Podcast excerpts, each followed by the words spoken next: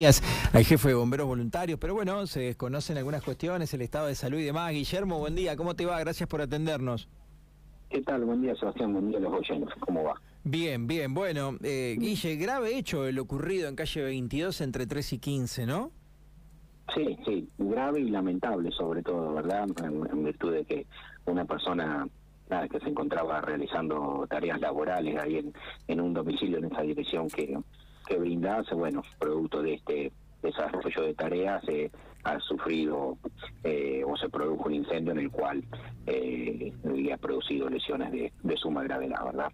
Así que sí, un señor de, de 53 años que se encontraba, como digo, eh, trabajando en el fondo de, de, este terreno de una casa, eh, levantando lo que se conoce como un quincho, eh, y un sótano, bueno, en oportunidad que se encontraba en el interior del, del sótano eh, aplicando lo que es eh, líquida, ¿sí? Eh, la cual previamente había sido eh, diluida, bueno, en el, lo que sería el piso del, de, de, del quincho, es decir, techo del sótano, estaban otros operarios trabajando con una moladora y una, chispa de, de, esta habría agarrando lo que es la nube tóxica que se produjo producto de la aplicación de la brea con, con este diluyente y bueno, lamentablemente produjo este incendio que, que le puso, lo puso en peligro de vida a este operario.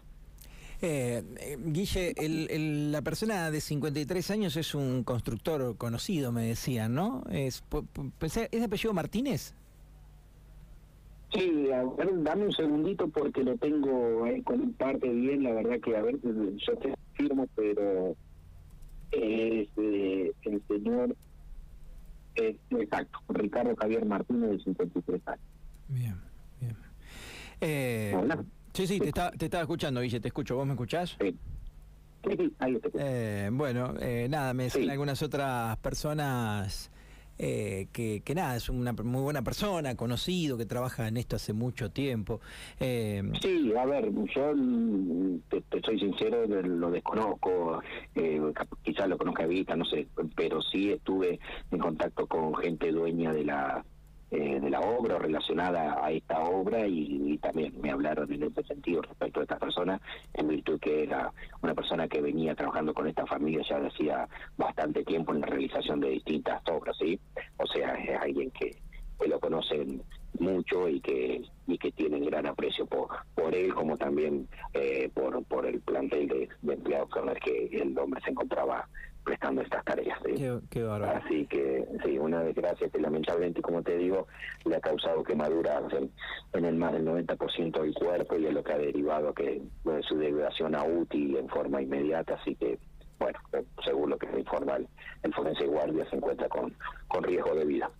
Eh, eh, esa definición dice todo, ¿no? Está con riesgo de vida, o sea, son gravísimas las quemaduras que, lamentablemente ha sí, sufrido. Sí, sí, sí, sí, sí, sí, sí, sí, está, está con, esa, con ese pronóstico reservado. Exacto. Qué pena, qué pena, qué pena. Está en el hospital, ¿no? Lamentable. Lamentable. Sí, en el hospital de Pico, por lo menos eh, por ahora no se ha decidido, de, en el cuadro que presenta, su traslado a otro centro de mayor complejidad. Exacto. Qué, qué, qué triste. Bueno, bueno, Guille, un abrazo grande. Gracias por atender.